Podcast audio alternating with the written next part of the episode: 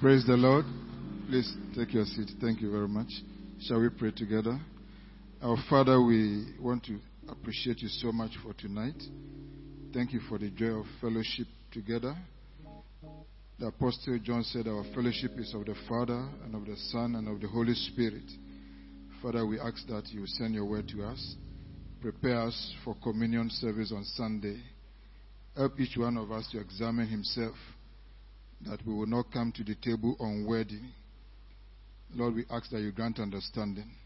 Let your word be mixed with faith and let it transform our lives. In Jesus' name we have prayed. Amen. Amen. I bless the Lord for the privilege to share fellowship with you tonight. Thank Senior Pastor and the leadership for inviting me. I'd like us to look at our first scripture reading from 1 Corinthians chapter 11. I'm speaking on the theme understanding the nature of the flesh. I will start part one this evening and uh, by the grace of God end it tomorrow in prayer. 1 Corinthians chapter 11. I'm sure we are very familiar with that scripture we almost quote it or read it at every communion service.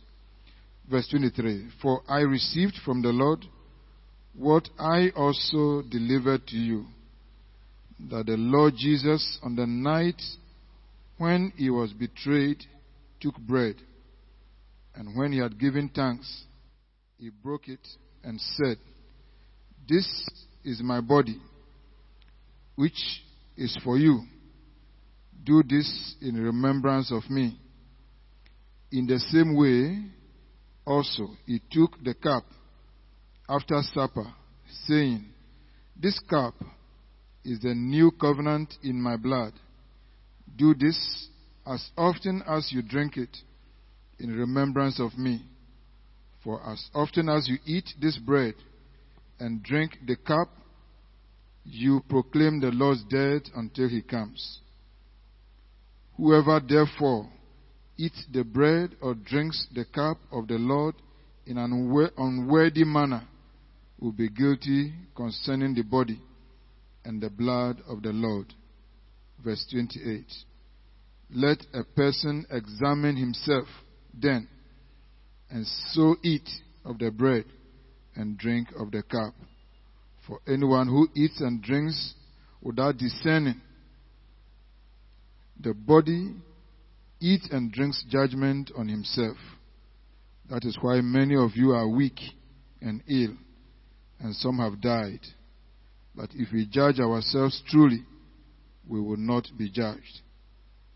But when we are judged by the Lord, we are disciplined so that we may not be condemned along with the world. May the Lord bless the reading of His word to our hearts in Jesus' name. Amen. I've not preached from this passage before. I don't know why the Holy Spirit, as I was sitting there, wanted me to start from here. Because this is not what I've been asked to talk about. I've been asked to talk about the understanding the nature of the flesh. But when I was looking at the screen when I entered, was saying communion preparation service. Then the verse 28 jumped to my spirit.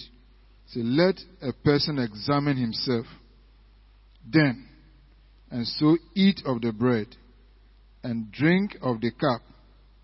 For anyone who eats and drinks without discerning, the body eats and drinks judgment on himself. That is why many are weak and ill, and some have died. So there's a need for us to understand why the Holy Spirit is asking us to prepare ourselves for communion. And in preparation, the Holy Spirit is saying that each one of us needs to examine himself.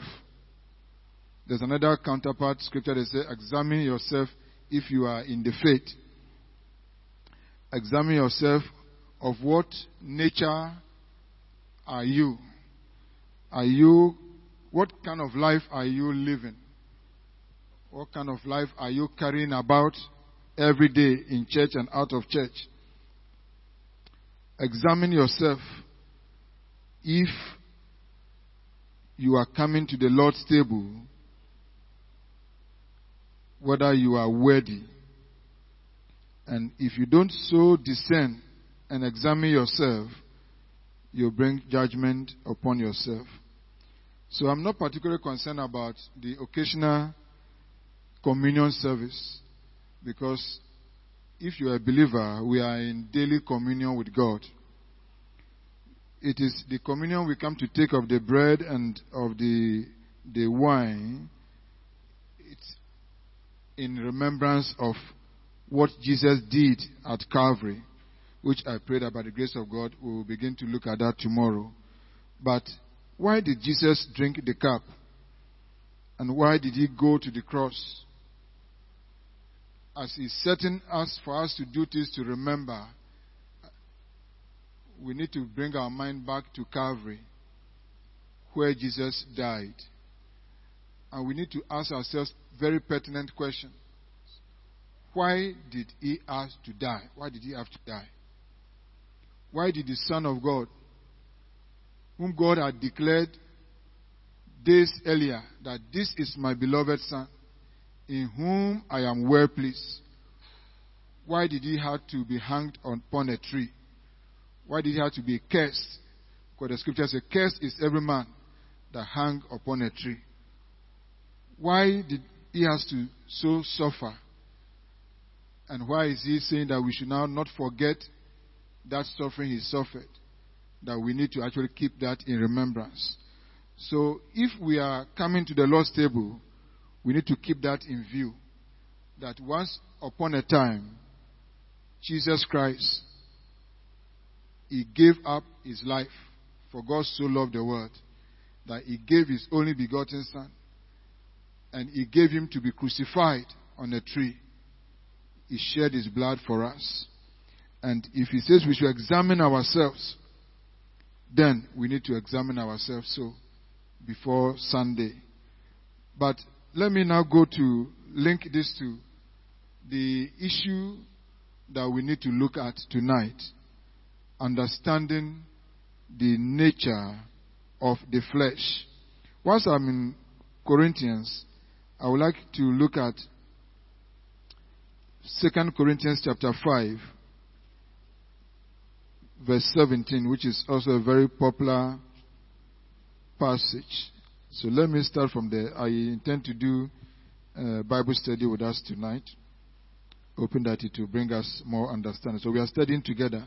Second Corinthians chapter 5, verse 17. It says that therefore, if anyone is in Christ, he is a new creation. The old has passed away. Behold, the new has come. Let each one examine himself concerning this matter. If anyone is in Christ, and if you are in Christ, examine yourself that you have become a new creation. This is not something to be presumptuous about. This is not something to take for granted. When the Holy Spirit says, let each one examine himself, it means this is something that uh, somebody cannot judge for you. This is something that you yourself, by the time we are finishing tonight, tomorrow, you should be able to conclude of what sort of life am I carrying about? Am I a new creation? If anyone is in Christ, he is a new creation. So that word new creation suggests that there's an old creation. There will be, there will, there will be an old creation that is supposed to pass away for a new creation to come. Unfortunately for many of us, and that was my own story as well, I don't hide it we came into church with the old creation. and we remain in church to today in the new crea- in the old creation. And actually, many have died in the old creation in the church. You know, the scripture say that many people have come to the table unworthily, and that's why many are weak, and that's why some have even died, and many are sick. People entered the church, they didn't come through the door. They entered through the window. So what normally should have happened to them at the entrance never happened. So how they got into service and they remained in service for two years, five years, ten years, twenty years. Some even rose into positions, positions of leadership, even to the position of being an apostle or a pastor. And yet they were still caring about the old creation that was supposed to pass away. You remember that people that Jesus was speaking about in Matthew chapter 7 and say, In that day, many will say unto me, that what? Lord, Lord, what? We prophesied in your name. We cast out devils in your name. Some even raised the dead in the name of the Lord Jesus Christ. They are doing great and mighty things. And yet Jesus said, I will say unto them, Depart from me, for I never knew you, you workers of iniquity. So, what kind of people are these? People that have, have sat in church, that have risen to positions of authority, that have even demonstrated the power of the Holy Spirit in casting out demons, in doing great miracles, signs and wonders. So a time will come where Jesus will look at them and said, I never knew you. Yet their name, their names were on the church register. They had tight cards. They were part of the people that we really respected. Yet the Lord Jesus Christ will look at such people and say, I never knew you, you that works iniquity. So that is a very serious matter. We don't need to wait for Jesus to be the one to do the examination. We don't need to wait till that day for him to come and be doing the test and say that no, you don't qualify, you don't qualify, you are still old creation. You are still a worker of iniquity. We need to take the counsel of the Holy Spirit that says, let each one what? Examine himself. And if you do that examination, as I did some years ago, I concluded that even though I've been in church and baptized in the church and I've been an instrumentalist and I've been a chorister and I've done many things, risen to positions in the church, I, it seemed to me, as I examined myself, I, I knew my level. And I concluded that I am of the old creation. I was still carrying the old creation. Say, the old have passed away. Behold, all things have become new. Let each one examine himself. The Bible says, Can two work together except what? They be agreed. So if God has said that the old creation is not good and the old must pass away, and you still love to be the old, you are disagreeing with God and you cannot work with God. There are many people who are still comfortable with the old creation. They love the old man. They love the old self. They like the flesh. The flesh actually has some things that look very good and very smart, very brilliant, and many people like to keep it. Some people like to mix the old with the new, if it is possible. They don't like to let the old go away. And sometimes it's like that. I was having a discussion with my wife some time ago. We had an old vehicle, which was actually our first car, I think, and uh, we have used it for about 14 years. And uh, I thought it should go so that we can get a new one. I didn't know that my, lo- my wife had fallen in love with the car. and she said, No, this car is, is good. We can get a new one, but it's very useful. It has a lot of space for shopping. It's good for market. It's good for, for evangelism, for missions. So let's keep it. so I know that there are many brothers and sisters, even though they want the new life, they still like some of the some of the things of the old. So they don't want to let it go. They don't want to say bye bye to the old. I don't know how many of you have felt like that. That sometimes even if you want to move house, you still love your old house. Even when you get a new house in an estate, there's something that you are so attached to in that old car old house that make you to keep it. That's what makes many people to keep piling on old shoes and old dresses. And they don't like to give it out because they like it. Sometimes that's the first car they bought. Maybe that's the, the, the shoe they, they wore during their wedding. There are many, many things that we are attached to. So there are many brothers and sisters who still are keeping the old and they are still in church. But that is not the wisdom of God. If anyone has come to Christ, he becomes a new creation. The old creation, God has condemned it, and we cannot keep it. If you keep it and bring it to the Lord's table to communion, then you will see that the scripture that we read in 1 Corinthians chapter 11 uh, will be very apt that you are not coming worthily. You are unworthy. And therefore you are bringing judgment upon yourself. So I wanted us to move away from that. Another second scripture I want us to look at is Galatians chapter 6, verse 15, which is still also talking about the new creation. Galatians 6:15. It says, "For neither circumcision counts for anything, nor uncircumcision, but a new creation."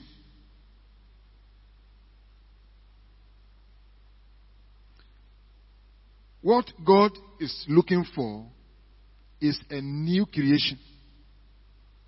Whether circumcision or uncircumcision, whether Greek or Hebrew, whether learned or unlearned, whether male or female, whether highly placed in society or low place, is not the matter before God whether it was water baptism or baptism by sprinkling or by immersion, all of those many things that have divided the church and created several doctrinal differences. Uh, we can agree and disagree on those things. But what God is looking for as we are sitting here in fellowship tonight, I'm not so much concerned about your background. Whether you are married or you are not married is not the issue. God will honor Himself. Whether you are employed or you're unemployed, you are still seeking job. Whether you're a student or you're a youth or you're an adult. Whether you have money or you don't have money, poor or rich. Uh, it's not the issue now. The issue we are looking at tonight and tomorrow evening as we prepare our hearts is, are you a new creation? What God is looking for is the new creation. Before we go back to look at what is wrong with the old creation, we need to establish that God is tired of the old creation. If you remember in Galatians, in uh, Genesis chapter, chapter 6, God had concluded that He repented me for creating man. God Himself said, I repent for creating man. Because his mind is continuously evil. He's always imagining new wicked things. The heart of man is desperately wicked. No one can know it. So God Himself has concluded that what has to do with the old creation must pass away. And for every man, every woman who comes to Christ, he must become a new creation. This is what made Jesus to look at Nicodemus. And Nicodemus had been in the, in the church for many years.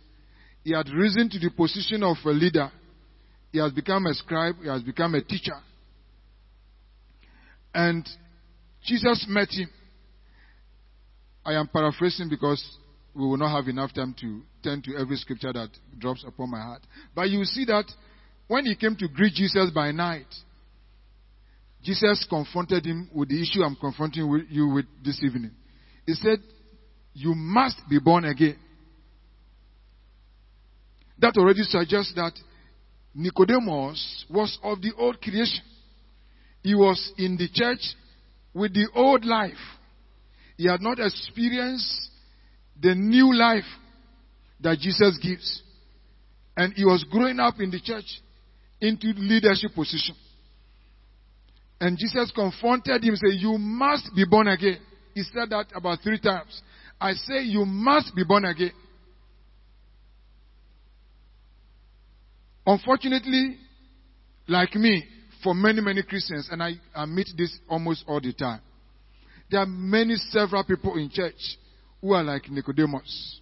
And we need to tell them, quite frankly, honestly, that they are not going anywhere with that old creation.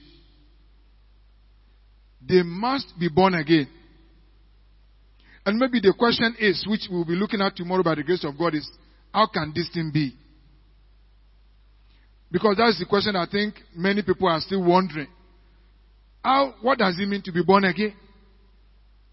How can I be born again? I thought I was born again because many people actually don't really understand. And I didn't understand either. And I'd grown up in the church for years. So, Nicodemus, he didn't argue. He just said, Well, what do you mean by that?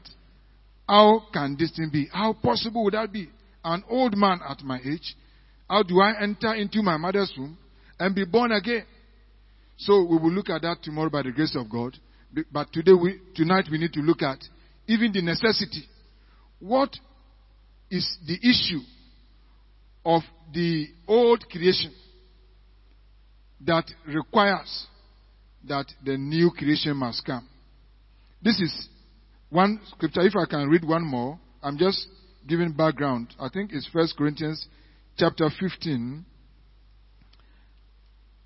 If we can look at one or two things also there, I will uh, now go to look at First Corinthians chapter 15.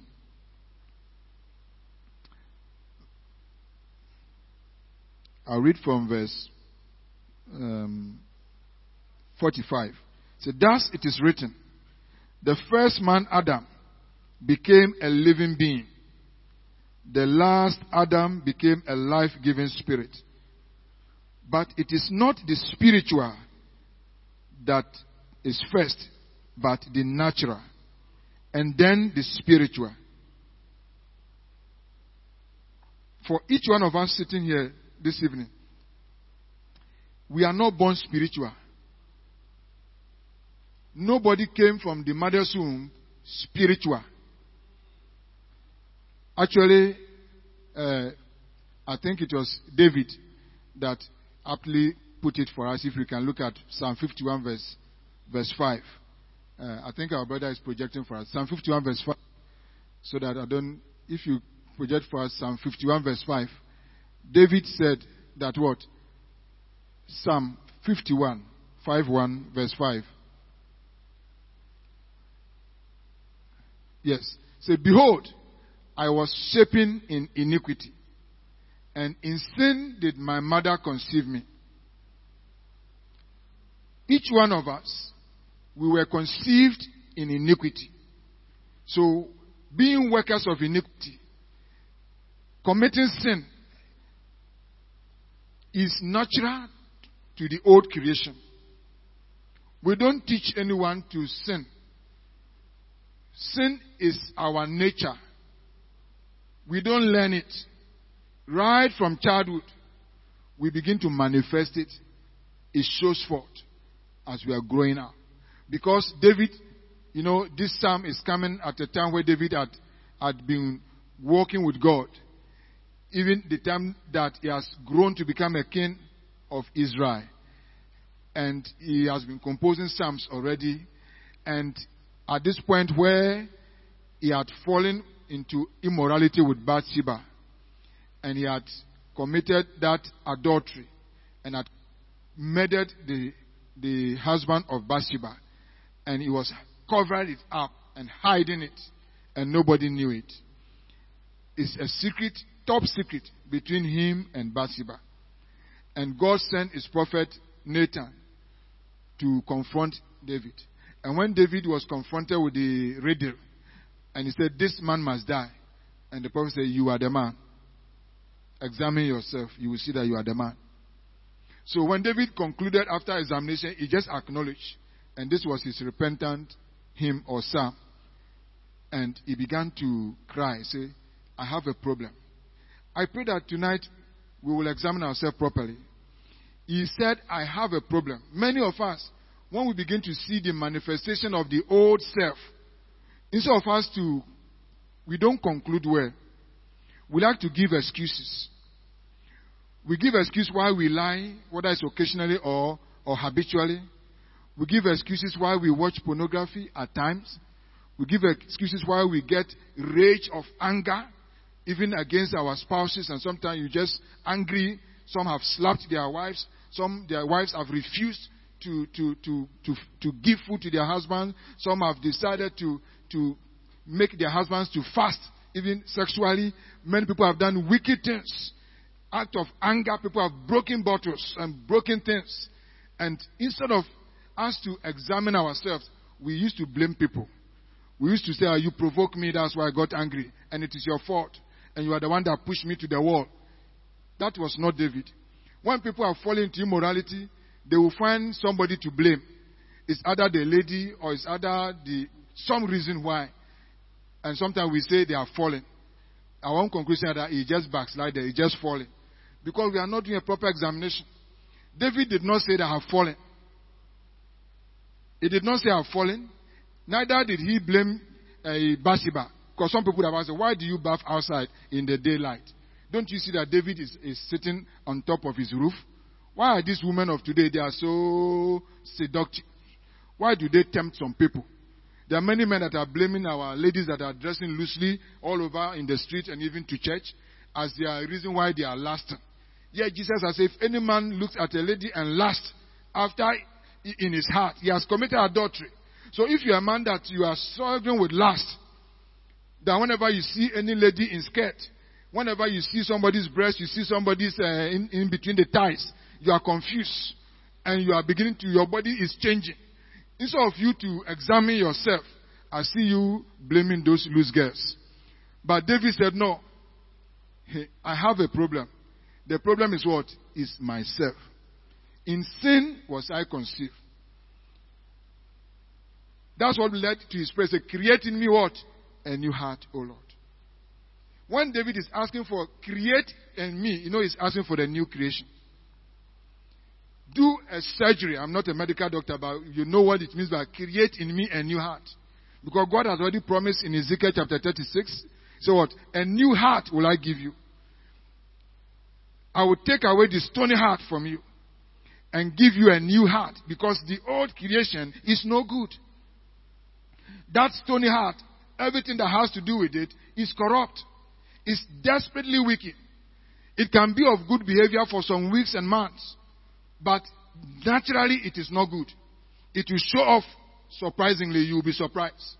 Sometimes everybody, something happens to one brother or sister, we say, ah, we are surprised. Ah, brother Joe, ah, Kai, we, we don't, you are the one who is surprised. God is not surprised. God has been expecting that to happen because that's the nature. That nature can be of good behavior when the circumstances requires so. When he cannot misbehave, he can conduct himself to some extent. Many of us behave very well in church like that. We are not like that from Monday to Saturday. We are not like that in the office. I don't see people quarrel in, the office. If we are coming for communion on Sunday, you will see everybody will be holy. Even when you are marching, if somebody should step on your toe, you will say, God bless you, God bless you. Even when the person says sorry, you say, don't worry, it's okay. Is that what you do if somebody should step on your toe uh, at the castle at the lorry park?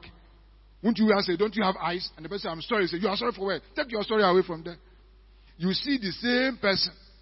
You see when people go to boarding house, they try to comport themselves. When people, children, their parents are around, they try to behave. Many people, circumstances can allow them to behave. But when nobody is there, when your wife is traveled, when you have gone on trek outside the country, when you are alone, when your parents are not there as a youth, you know where you go to, you know what you do. So this life, even the father is behaving well sometimes, it's not enough for us to conclude that he is okay. David said, No, I have a problem.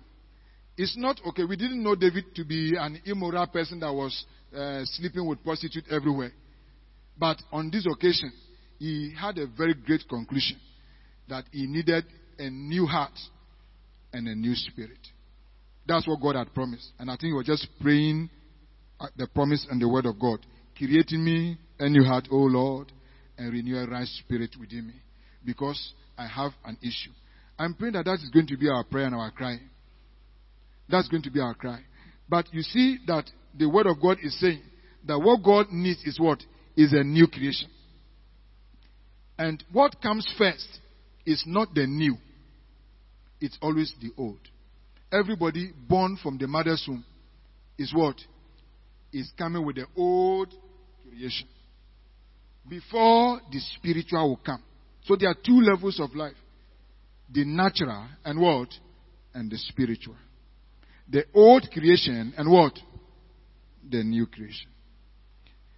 It has many names and we will learn a few of them. But for now, from all that we have read, we have the natural and what? And the spiritual. So let each one examine himself whether is of the natural or of the spiritual. Let each one examine himself whether is what? Of the old creation or what? Of the new creation. Job chapter, I think it's Job also 15, 14. I'll quote that, then I will, all of this I'm doing introduction uh, tonight. Job 15, 14. If our brother can still bring that out for good. See, what is man that he could be pure? And he who is born of a woman that he could be righteous. Again, Job 15 is speaking that this man is talking about, is talking about this old creation. Any man born of a woman, he cannot be righteous.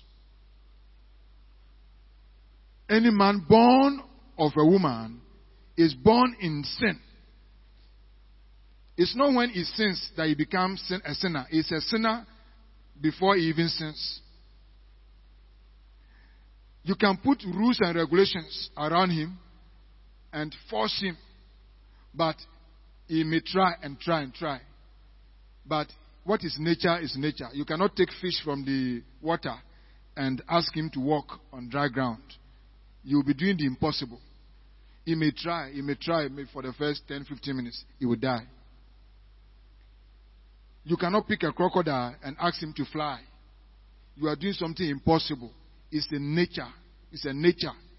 Crocodile is a nature for him to be in his habitat where he is comfortable to manifest what is inside him. So you see that Job is said that any man or woman born of a woman is naturally, habitually corrupt, sinful. He cannot be pure. He cannot be righteous. So, in the mind of God, He is not expecting any man born of a woman to be, to be serving Him, to be expecting to go to heaven, to be expecting to live a holy and a pure life. He will fail. He will be disappointed. So God is expecting that there must be a new creation.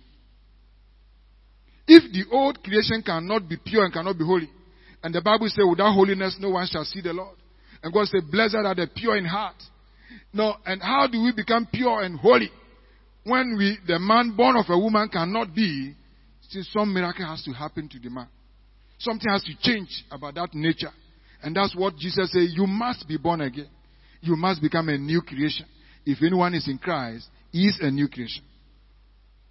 So I would like now to go back a little bit um, in the maybe 15 minutes or so that I have to try to trace the root of this of this old creation and look briefly about its nature and then we will conclude tonight with prayer as we prepare our hearts for tomorrow by the grace of God we will move uh, deeper tomorrow as we seek God for a solution but you see that right in Genesis and we will not have time again to do a deep study of Genesis 2, 3. But in Genesis chapter 2, you will see that God had, had already uh, created, finished creating the, the world, the earth as it is. And God had begun to create man and said, let us make man what? In our own image and what? And likeness. And as God created man, by verse 20, uh, 24, 21 to 24, you saw how man was created and how the woman was also created. And the Lord God had given them the command and he has told them that of the trees in this garden you may freely eat. But of the tree of the knowledge of good and evil, that you shall not eat. And the day you will eat of that tree, you will surely die. And by the way God created man, he formed man, the body. And he breathed into man, into his nostrils, the life, the, the, the, the, what became a living soul. So, when God was now, what made the man a living being is the life that God put into the body. This body is just a body. That's why when we die, we still see this body, but we will not see the man. Actually, as I'm talking here, nobody has seen the man. You are just seeing my body talking. But the man, Professor Chasaka, is inside this body. This body is the tent, is the earthly vessel that carries the inner man inside. So my life is not my body. The body is the house. When you go to somebody's house, you are looking for the person. You are not looking for the house. You are looking for the man. So when God is looking for me and is calling me out, He's calling my inner man out from this body. So this body will go back to the dust and the life itself will return. So when God said, the day you eat of the tree, you will surely die. And if God is speaking the truth, we are now seeing that in, in Genesis chapter 3, you start with the, now the serpent was more crafty than any other beast of the field. And he said to the woman, Did God actually say, You shall not eat of any tree in the garden? And the woman said to the serpent, We may eat of the fruit of the trees in the garden. But God said, You shall not eat of the fruit of the tree that is in the midst of the garden, neither shall you touch it, lest you die. But the serpent said to the woman, You will not surely die. For God knows that when you eat of it, your eyes will be open, and you shall be like God, knowing good and evil. So, when the woman saw that the tree was good for food, and that it was delight to the eyes, and that the tree was to be desired to make one wise, she took of its fruit and ate, and she also gave some to her husband who was with her and he ate. Then the eyes of both were opened, and they knew that they were naked. And they sewed fig leaves together and made themselves what loin clothes. So something fundamental has happened in this passage in chapter 3 verse 6. God has said, the day you eat of that tree, of the knowledge of good and evil, the life that I have put in you, which is after my own image and likeness, the life that makes us to have fellowship together, that makes you to be doing my will and to take dominion everywhere, it will finish. The day that God created man, He created him good and perfect. I was reading Ecclesiastes chapter 7, verse 29 today. Say, when God made man, He made him what? Simple. But man has made many inventions, complications. God made man good, perfect. But He said that this image that I've put in you, which is according to our image and likeness, the day you will disobey, you will surely die.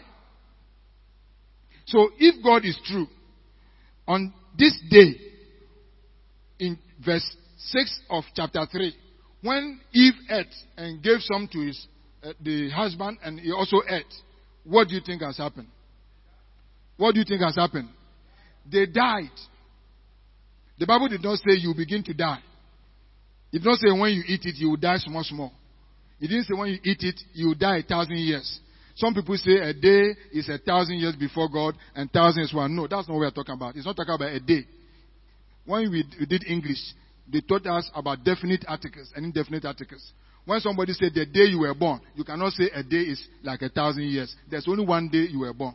So the day you were born is your day of birth. When we say the day you enter this church, you will die. We are not talking about a day. Any day you step here, you will die. That the, the day. So when God said, the day you eat this, you will surely die.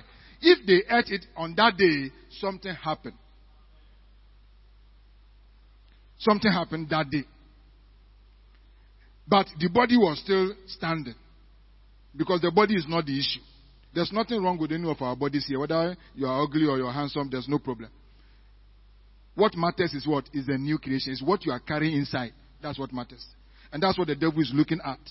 The devil is looking not for your body or your eyes or your hand. No, no, no. He's looking to quench the life that is inside, which God placed inside. And when the devil was able to tamper with that life, he died. If that life died and the man was still standing, then it means that there was a new life.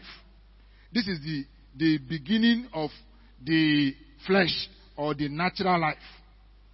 This is the beginning of the old creation. That life had become corrupted. A new life had rushing, which is not after the image and the likeness of God. And therefore you will see that this man and woman who have been married for years, and the Bible said they were both naked and they were not ashamed. Now we begin to see that what? They were ashamed. And they began to what? To what? Their eyes what? Were opened. That's the first characteristic of what? Of the natural life. I tear, I open. Anybody whose eye is open is very, very clever, very smart. His eye is open. His eye tear is the natural life, is the old creation. Their eye open. And when their eye open, they began to what? To cover themselves. What does it mean to cover themselves? To hide. To pretend.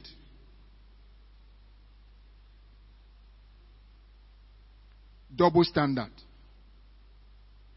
Anybody who is living a double life, who is pretending, who is hiding, deceiving himself or deceiving people, who cannot show his real self, who has any reason to hide anything about himself or herself, whether it's your date of birth that you are hiding, you want people to think you are young and you are old.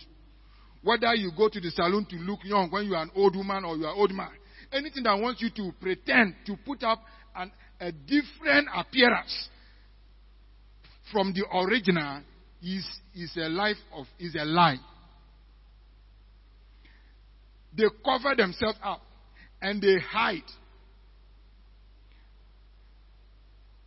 They were running away from God. And God came and said, Where are you? I'm showing you a few manifestations. I don't have time, you know. The scripture I've just quoted, you can see it in 1 Corinthians chapter 5, verse 8. If you have time, you read. The Bible says what? Anything that covers is darkness. Anything that covers is darkness. Whenever you are covering something, whether you are making a phone call and you see your wife coming and you begin to hide it, you cut the call, you, you is that life. When you finish getting a text message from somebody and you feel like you must delete it, why are you deleting it? You are not doing it to save memory. You are deleting so that your wife will not see or your husband will not see. You are hiding, you are covering. Is that life?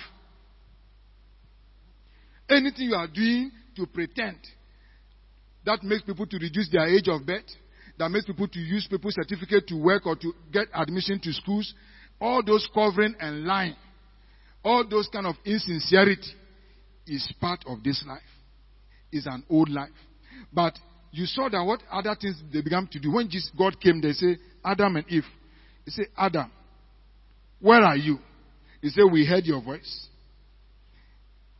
And then uh, we were afraid. And da da da da da. I went to hide. And God asked, Why are you hiding? Have you eaten of the tree that I asked you not to touch? And Adam said, What? Huh? The woman. You see another manifestation of this life? He does not accept blame. Whenever anything happens, he's always looking for somebody else what to blame. Whether it's in the office, he made a mistake. Whether it's in the home, she made a mistake. Whether it's in the church, he made a mistake. Whether they are singing a song in the choir and she made a mistake, he's always looking to blame the choir master, blame the organist, blame uh, the soprano, blame the housemaid, blame the husband, blame anybody that I can blame.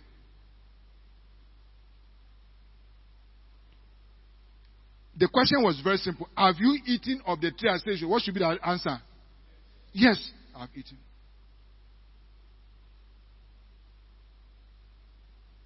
Say, not me. It's the woman that you. You know, he was, he was blaming God, isn't it? The woman that you, you, you gave to be with me. I didn't ask you for a wife.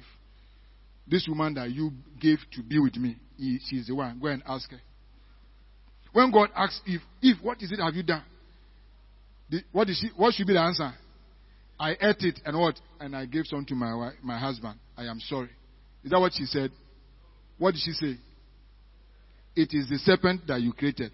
And actually, you were with the serpent there and you could not stay with him there. Why did you bring him here? To come and tempt us. If you have anything to blame, go and blame him. So, no apology, no repentance, no contrition, no breaking down, no mourning for sin. Nobody say, I'm sorry. They were asking God questions that God could not answer. That is another manifestation of that life. They will, they will, they, they, they harden their hearts even against God. This is the generation that began.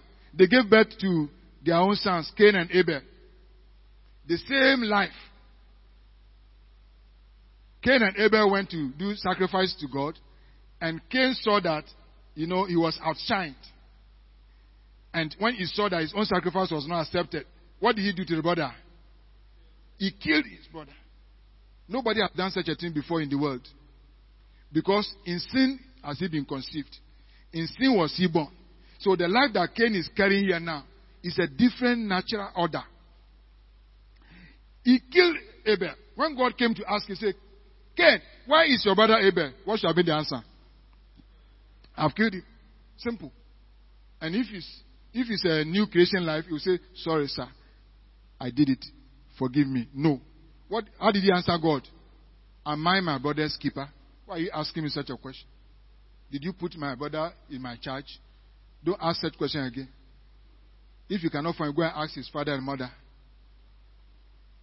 And he's not talking to his mate, oh, he's talking to God. So you see this life very arrogant, very rude. There are some brothers and sisters, they are very naturally rude. Very arrogant brothers and sisters. Even when they are not rich anywhere.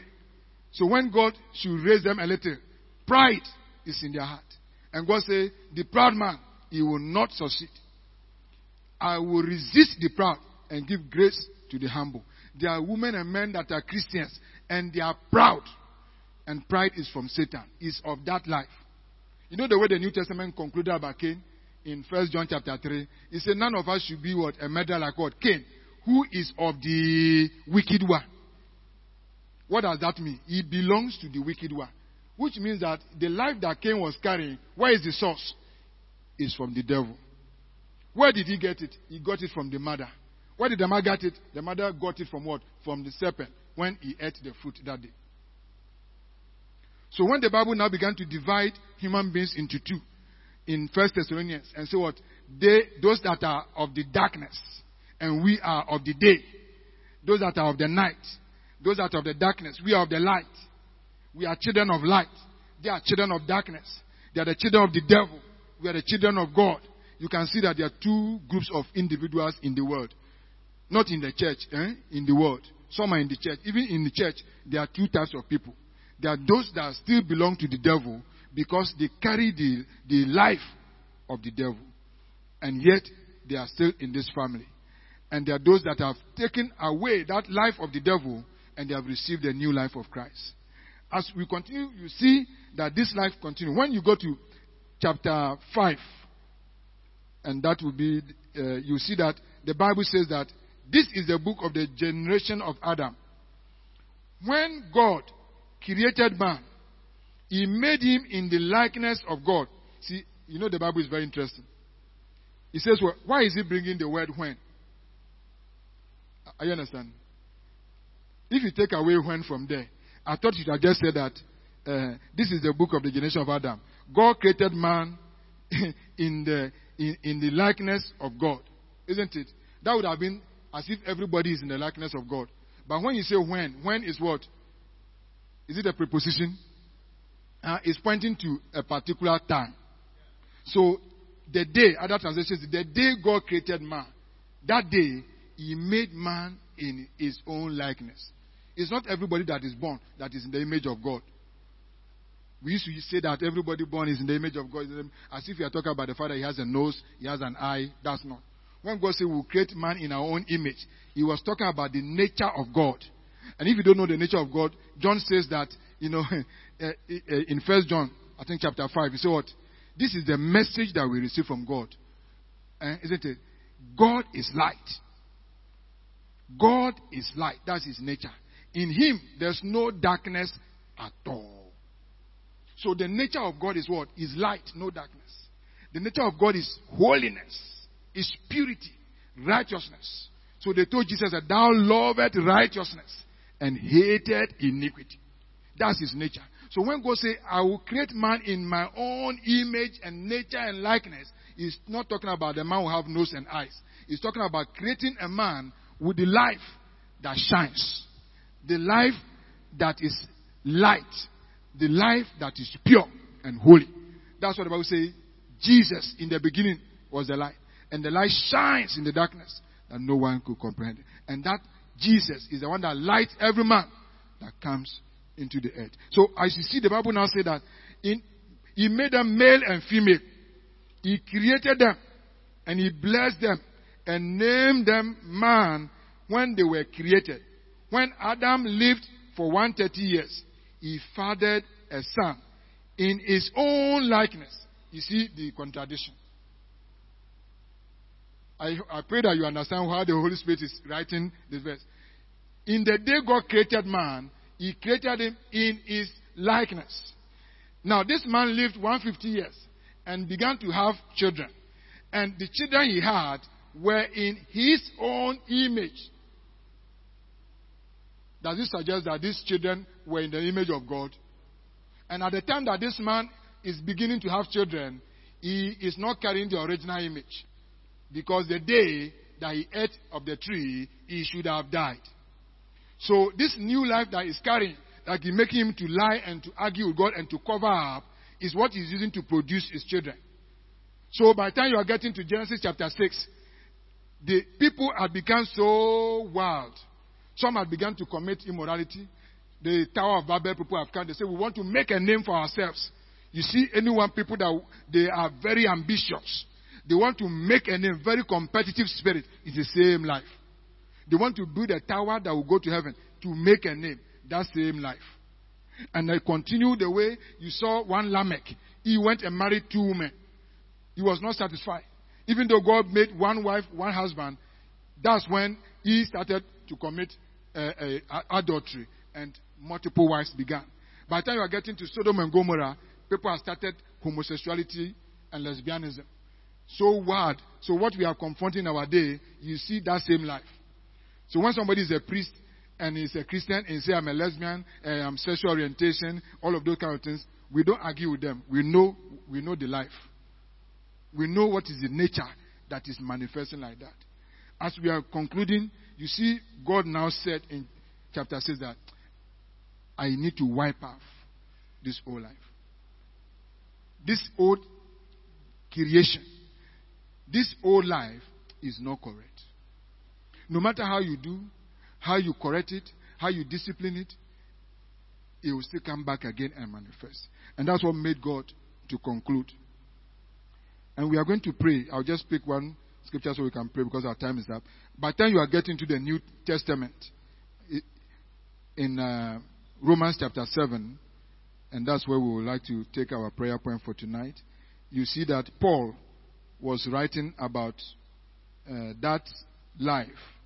As I read it, you will be praying with me for tonight, and uh, by the grace of God, we'll continue tomorrow. Uh, tomorrow we will stay in.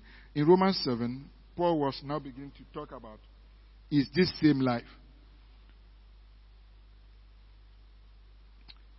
And he says, verse 7, I'll just read from verse 7. Um, it says, What then shall we say? That the law is sin? By no means.